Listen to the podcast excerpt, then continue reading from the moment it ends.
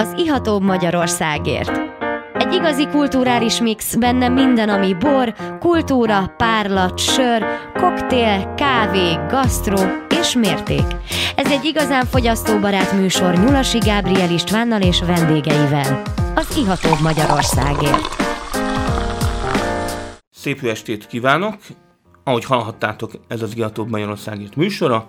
Én Nyulasi Gábriel István vagyok, és hát minden adás egy kísérleti adás, mindig megkísérlünk valami jó témát hozni, és most végül is tényleg egy unikális műsorunk lesz, mert most a történelmtudományba mélyedünk bele egy kicsit ilyen bor szempontból, méghozzá a társunk, a vezetőnk, dr. Nagy Kornél lesz, tudományos főmunkatárs, történész. Szerbusz! Jó estét kívánok, üdvözlöm a kedves hallgatókat! No, hát végül is egy pár éve már egyeztetünk, végre sikerült megragadni az alkalmat, és végül is beszélgettünk itt az adás előtt, hogy hogy is kerültél a bor közelbe? Hát végül is van egy, egy családindítatásom. Az én őseim azok György Mártonból származnak, ez a mai Panonhalma, és azt tudom, hogy több generációra visszamenőleg apátsági vincellérek voltak. 19. század végéig ott volt egy váltás, akkor értelmiségi pályára lépett az egyik felmenőm, és tulajdonképpen ez úgy, úgy megszűnt ez a kapcsolat, de valahogy ilyen búvó bennem volt, de arra emlékszem, hogy a drága nagymamámnak a, a bátyja, az ott volt boros gazda Palomahalma mellett, és még öt éves koromban még ott voltam születen. No, hát ezek szép, szép emlékek, és hát a, azóta?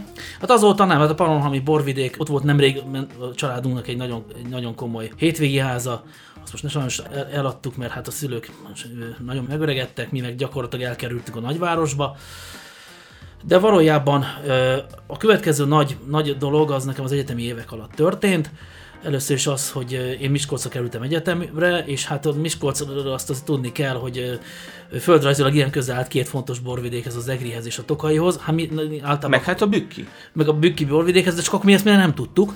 De akkor mindig Egerbe mentünk, meg Tokajba. Alapvetően inkább Tokajba mentünk, de akkor még nem volt, jó, is fogalmazom, ez a 90-es éveknek a ereje, közepe. Tehát akkor még ugye... A minőségi bor. A minőségi borokról akkor még hát nem volt sok jó fogalmunk, meg ráadásul akkor még csak akkor kezdték ezek a pincészetek, amiket most úgy, akkor nagyjá váltak, mint a disznókő, a pajzos, vagy sorolhatnám, akkor még úgymond ők is gyerekcipőben jártak. Tehát a, nagy, a minőség akkor csak egy-két ilyen eldugott boros gazdánál volt. Tehát mi is, és mi gyakorlatilag mi egyetemisták voltunk, hát mi meg... Hát a mennyiségre ment. Me, a mennyiségre mentünk, és minél, minél hatékonyabb legyen a túra. Így van, csak hát akkor mi az a minőség, az nem, azok azért meg, meg volt voltak a magunk problémái, viszont én nekem a, a másik nagy lökés az az utolsó egyetemista éven volt, pontosan a diplomasztó előtt az évfolyamon elmentünk Vinlányba és Box Józseféknál voltunk. Hmm. És ott az, az, az, egy, az egy óriási löket volt, és akkor azt mondtam, hogy én ilyen bort szeretnék kóstolni, és akkor én teljesen átálltam a vörösborra, a vörösbor fogyasztására, és igazából a következő nagy ilyen fordulópont az, az 2006-ban volt, hegyalján nyaraltam, és akkor azt mondtuk, hogy fedezzünk fel olyan pincészeteket, ahová el, ahol, ahol tényleg minőségi borokat lehet kóstolni, mert addig nekem nem, tényleg nem, voltak jó vélem, nem voltam jó véleménnyel hegyaljai borokról, Tolcsvára be, gyakorlatilag így áthok módon beléptünk a, a az Oremus pincészetbe, és gyakorlatilag mit utolsó vendégek még, még voltunk, és szegény fogadó vendéglátunk még túlorázott Bacsó András? Nem Bacsó András, egy fiatal egyetemista hölgy mm-hmm. volt, de gyakorlatilag látta, hogy azért hogy van affinitásunk a minőségi bor iránt, hát mutatott mindenféle de szépet akkor a, a Morinusz pincészet, és akkor szerelmesedtem bele a száraztokai borba, mandolás furmintba, 2003-as volt ez, Iko- ikonikus. ikonikus. és hát meg a 2000-es Oremus asszukba is Szamaronni, ami szintén ikonikusak voltak akkor. És akkor azt mondtam, hogy én ilyen, ilyen fajta tokait akarok kóstolni, és utána folytatott ez így tovább, érdeklődést mutattam a borismeret iránt, elkezdtem vásár, vásárolni a borszaklapokat, majd azt követően egy hirdetés alapján jelentkeztem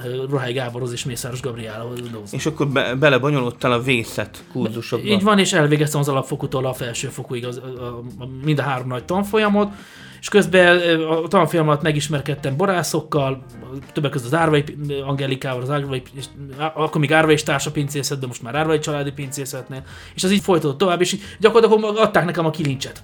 Jobbra, főleg Igen, jött az egyik jó bor, egyik jó pincészet. És utána rajtuk keresztül után. megismertem a, a, a, a szepsiéket, de a, a, a, azt azért tudni kell, hogy akikkel én együtt tanultam borismeretén, ott volt a Tóth Kata, aki a Tóth Feri bácsinak a leánya Egerből, tehát on- onnan, van egy, onnan lett egy ismerettség. Aztán a holdvölgyesekkel is ott, mutat, ott, ott kerültem, Demko Natáliával ott kerültem közeli kontaktusban, aki szintén iskolatársam volt a vészetben, és, és azóta ez így tart, ez a, ez a barátság velük. Igen, igen, velük én is találkoztam, és tényleg még így vissza a, a civil életre, a, a, vagyis hát a tudományos kutatásra, hogy, hogy miért lettél pontosan armenológus. Ez egy másik történet. Ö, nem volt ez egy olyan tudatos dolog. Tehát ö, én már első éves egyetemista voltam, és forgattam egy gyönyörű művészettörténeti könyvet, magyar nyelvű volt, Örményországról szólt, Károlynak volt a, a, a, híres fotó, magyar fotóművésznek ö, az Örményországról készült albuma. Láttam azt, hogy ez gyönyörű, gyakorlatilag ókeresztény korból származó templomok marad, és bazilikák vannak, és hogy megfogott ez az, ez az esztétikum. És mondta, hogy ezzel szeretnék foglalkozni, és a szerencsém volt, mert éppen, én ugye én Miskolcra kerültem egyetemre, de ott voltak olyan oktatók, akik azt mondták, hogy ha én nekem ez, mond, beszéltem a tanáraimmal, és mondták, hogy jó lenne e- bejutni az eltére, mert ott, ott dolgozik egy világhírű magyar armenológus, Süt Szödön, és aki éppen tanítványokat keres. Úgyhogy ő, pont az egyetemi oktatóimin keresztül jutottam el hozzá, ő meg tanítványul fogadott, mint külsős egyetemi hallgatót. És, elkezd, és elkezdtem tőle nála tanulni örményül, örmény történelmet. Látta, hogy van affinitásom, és kiküldött Velencébe az örmény tanszékre ösztöndíjjal, kiküldött Örményországba gyakornokként ösztöndíjjal, és gyakorlatilag ott el tudtam menni az örmény nyelvbe, kultúrába mélyebben, megtanultam az örmény nyelvet, az örmény nyelvet, és tulajdonképpen ez, ezen indultam el, viszont azt én tudtam, hogy a borhoz volt affinitásom, és Örményországról azt kevesen tudják, hogy Georgia, vagy, vagy régen nevén Grúzia mellett az, a, a bor, az Euró, én azt mondom, hogy az európai borkultúrája ős hazája. Hasonló eljárással dolgoznak, mint a, a georgiaiak vagy a grúzok, szintén ö, mélybeásott ö, ö, agyagedényekben. Ezekben a kverikbe. Hát Georgiai Kevri, Dörmnyű Karasznak hívják, uh-huh. de ugyanaz a módszer. A másik meg dolog, hogy ez az örményekről ezek kevesen tudják, de hát a, hogy azért a, a, az örmény brandy, vagy az örmény konyak, mert azt le van védve, szintén egy borpárlat, és hát úgy is fogalmazzak, ö, Hát a védjegyel most már az, örmény, az örményeknek tulajdonképpen az ö, konyak, azt viszont azt kevesen tudják, hogy az eljárás az ugyanaz, mint a, a, a konyákban van Franciaországban, csak az a különbség, hogy az alapbor az helyi fehér fajtákból készül, illetve ásványosabb, mert vulkanikus terület Örményország, és, de, és, és ráadásul kaukázusi tölgybe érlelik. Ami egy Gondom, gondolom kóstoltál már egy pár. többet. Voltam a magában az üzembe is, tehát a gyárba is kóstolni. Sőt, az egészben a dolog, hogy, hogy a legjobb, hogyha valaki elmegy például Örményországba Horviráp nevezetű monostor komplexumhoz, ami ott van az Ararat hegy előtt, gyönyörű esztétikum, világörökség része, csak mellette meg ott van a gyárnak a, a, a szőlőültetvényei mettőm szomszédságában. Ez közel van a török határhoz egyébként. Uh-huh. Gyönyörű. Tehát maga, a, a, a, maga az egésznek a, maga, maga, maga, maguk a dűlők, amik ott találhatók, és, és maga az egész környe, földrajzi környezet gyönyörű. És milyen szőlőfajták vannak arra felé? Hát ö, alapvetően az, az örmények is használják a georgiaiaknak azt a kedvenc ö, szőlőfajtáját, mint a rkáciteli. Uh-huh. De az egy, a helyi lokális fajták, az egyik le- legismertebb fajta, ami gyakorlatilag a, a, ez egy alapfehér házasítás, de ez a legnagyobb része az úgynevezett voszkehát nevű szőlőből származik. Voszkehát szó szerint magyarul azt jelenti, hogy aranyfürt vagy aranydarab. Uh-huh. Nagyon jó érő, és azt tudni kell, hogy Örményországban, hogy, ö, hogy mondjam, magaslati dűlők vannak, tehát ott, én, ott ahol én például láttam a konyakgyárnak a szőt, az 1100 méter magasan volt tengerszint falatt. Tehát ez, de ezt tudni kell, hogy Örményország egy fensík. Tehát ott a legalacsonyabb rész az 700 méter, de ha elmegy az ember a Szevántóra, ami szintén, vagy, ahol szintén jó minőségű vörösborokat két, termelnek, szárazborokat, akkor ott, ott az már 2000 méter magasan van. Akkor ezek, ezek jó strapabíró szőlők. Így van. Fagy, fagyáló, nagyon, kifejezetten vastag, ma- majdnem, hogy fák az örmény ö, szőlőtőkik, azt szoktam mindig mondani. A másik dolog, hát, hogy, hogy, hogy a kaukázusban a bor szent dolog. Tehát nem csak, a, tehát ha valaki elmegy egy, egy kaukázusi boros pincébe, ott nagyon hosszú borköszöntőket mondnak, mind a ge- georgiai oldalon, mind az örmény oldalon. Ez, ez, ez egy nagyon régi szakrális hatás. Ráadásul egy dolog van, ha már itt tartunk, és kultúrtörténet, és most a, kicsit a georgiaiakról is kell beszélni, a időszámításunk szerint negyedik században veszik fel a kereszténységet, másodikatként a világon. Elsőt az örmények.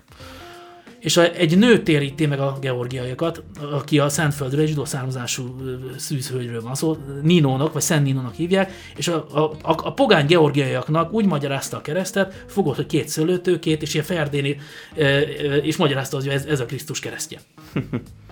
Hát ez És akkor a, a georgiai kire- kereszt, az mindig az, egy ilyen fordított, ilyen fu- furcsa kereszt, de mindenki azt mondták, hogy az, egy szőlőtőke tulajdonképpen. Hát igen, ez a szakralitás magas foka. No hát most egy kis szünetet tartunk, úgyhogy ne, menjen, ne menjenek a kedves hallgatók nagyon messzire, mert folytatjuk Nagy Kornéllal és a történelemtudománnyal. Már vissza is tértünk a szünetről, én Nyulasi Gábor István vagyok, és köszöntöm a kedves vendégemet, dr. Nagy Kornélt, tudományos főmunkatárs, történész. Szervusz! Szervusz! Újfent köszöntöm a tisztelt rádióhallgatókat.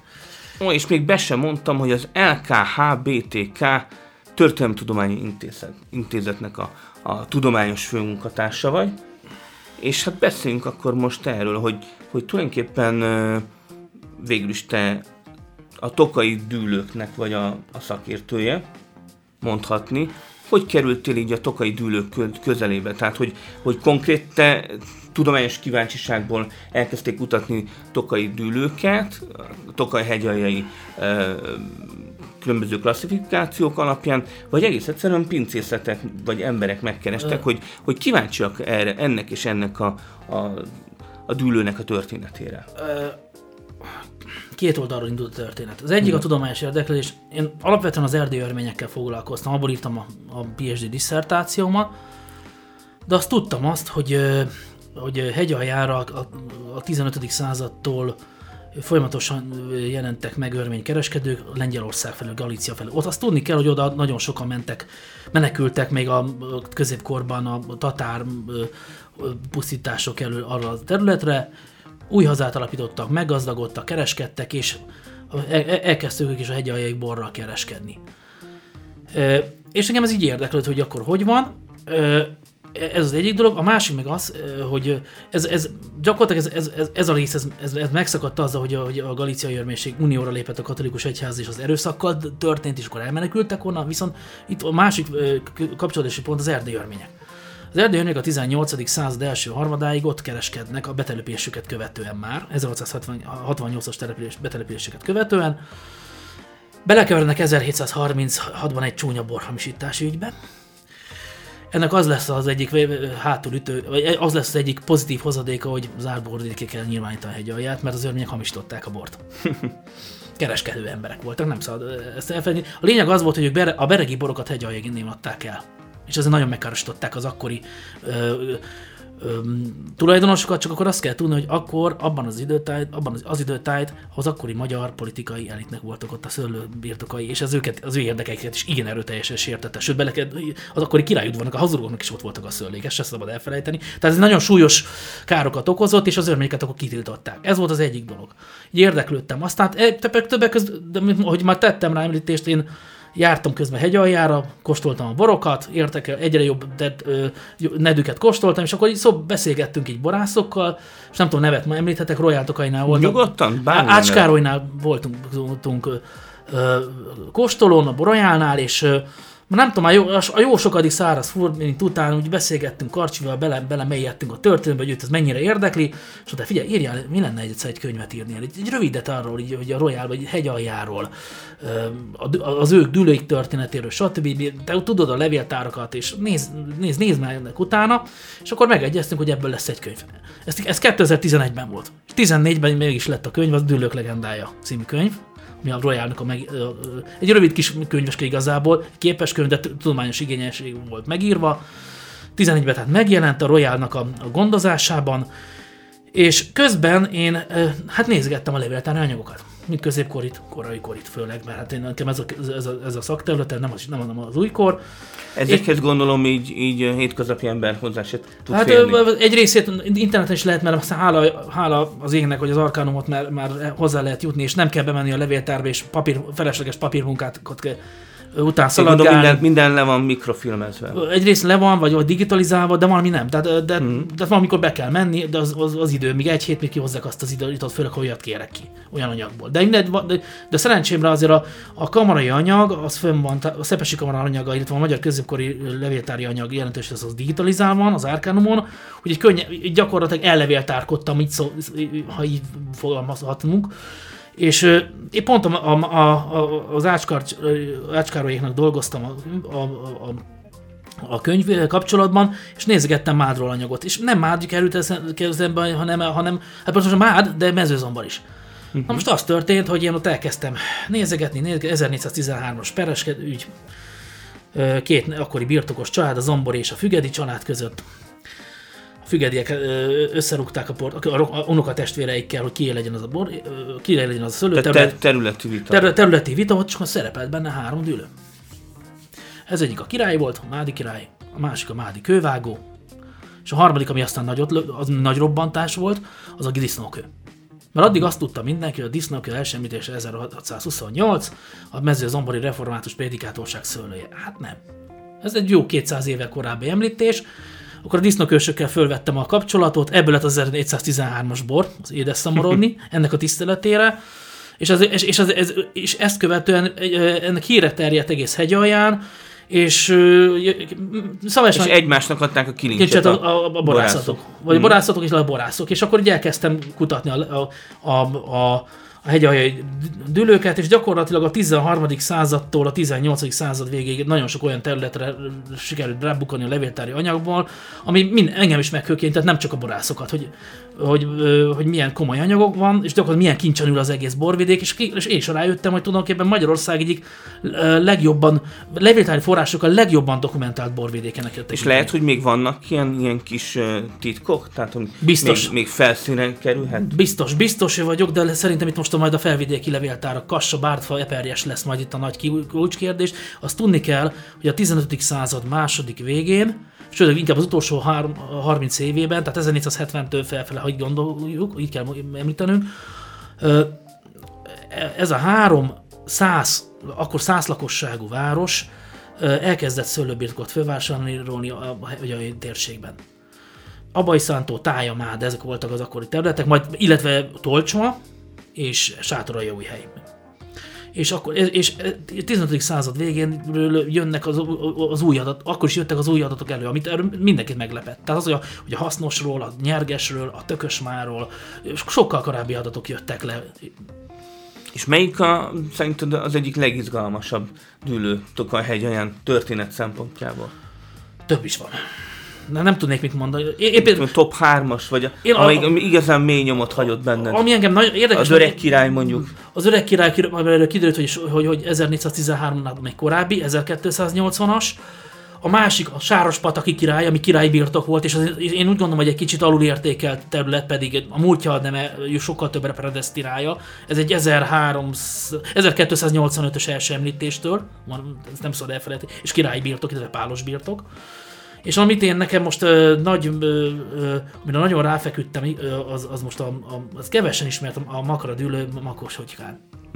1255. Makra már néven futott. És szőlőbirtok, és a pataki uradalomnak volt akkor a És területe. most, most milyen uh, Érdekes- alatt van? Ö, egy, egy pincészetnél, az, az Espák pincészetnek a, Ja, ott, Espáki. ott vannak a fantasztikus háslevelői. És nagyon, hát a Palko meg egy nagyon ügyes borász, ügyes szőlész, szép borokat is hoz le onnan.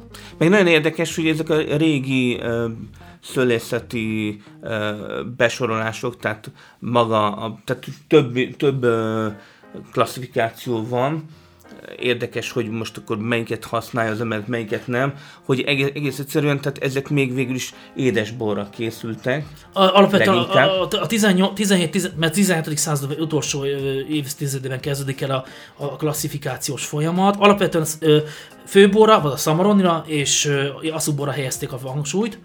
A mindennapok borát, az ordi, a vinum ordináriumot, azt inkább minden, nem főnemes is, arisztokrata és paraszt is, azt, azt, azt fogyasztotta.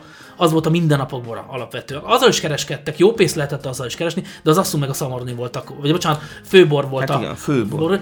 bor, illetve máslás, mert a 18. században lakó, mert a fordításról legkorábbi említés is 19. század, 20-as, 30-as évek, tehát a reformkorra tehető vissza az első ismert fordításnak a készítése.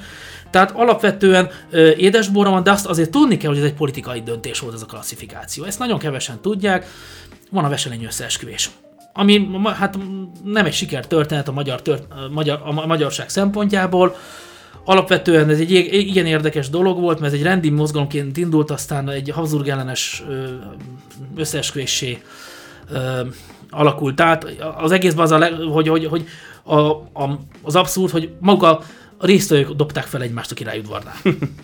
Viszont akik benne voltak, és nagyon sok ember volt ebben, elsősorban a Rákóciak, Tököliek, Veselényi családnak, akkor ő már nem élt, de az ő nevé van fémjelezve, a, mindjárt mondom, a Bónisok voltak ebben nagyon a Szent Királyiak, a Vitályosok, tehát olyan de, történelmi családok, tehát gyakorlatilag nagyon sok birtokos család, ezt akarom mondani. Igen. A Szendrélyek például, azok szintén is.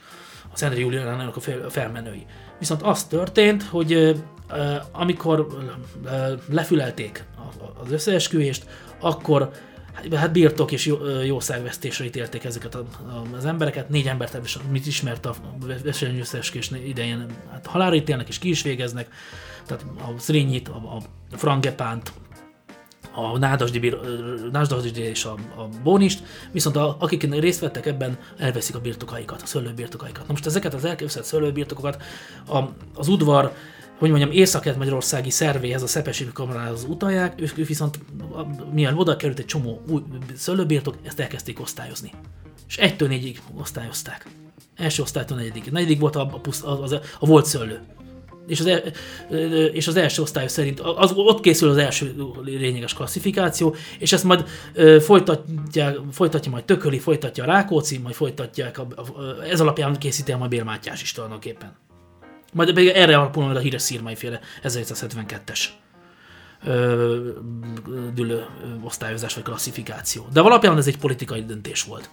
És lehet, hogy most is kéne egy, egy új osztályozás? Mégis voltak erre próbálkozás. Én úgy gondolom, hogy Hegyalja nem fogja megúszni az osztályozást, ez meg de ezt úgy gondolom, úgy gondolom, ott a helyi embereknek kell ezt maguk között. Ők vannak, ők, ők látják. És nem szabad elfelejteni, hogy nyilván tisztába kell lenni, hogy milyenek voltak a történelmi osztályozások, de azért az, az ne felejtsük el, hogy itt azért van egy klímaváltozás, ez is egy komoly kívást jelent asszusodás szempontjából, vagy szárazbor készítés szempontjából, és azt se szabad elfelejteni, hogy jelen pillanatban most azok a dűlők értékelődnek fel asszusodás szempontjából, meg kicsit középen vannak a borvidéken, vagy attól ész- vagy, vagy följebb északra. Igen. No, hát nagyon sok témát érintettünk, és nagyon sokat tudnánk még beszélni a különböző témákról, de sajnos a, műsoridőnk végére érünk lassan, úgyhogy ilyenkor mindig meg szoktam kérdezni a kedves vendéget, hogy, hogy mit üzen a hallgatóságnak, vagy egy végső gondolatot fogalmazzon meg. Én csak annyit mondok, kóstolnak minél több jó hegyaljai bort. Nagyon szépen köszönjük, és nagyon szépen köszönjük, hogy elfáradtál ide a stúdióba. Igazán tömény volt ez az anyag, amit most kaptunk. Erre ezt szerintem le kell öblíteni egy pár pohárborra. Köszönjük szépen, sziasztok! Köszönöm szépen is.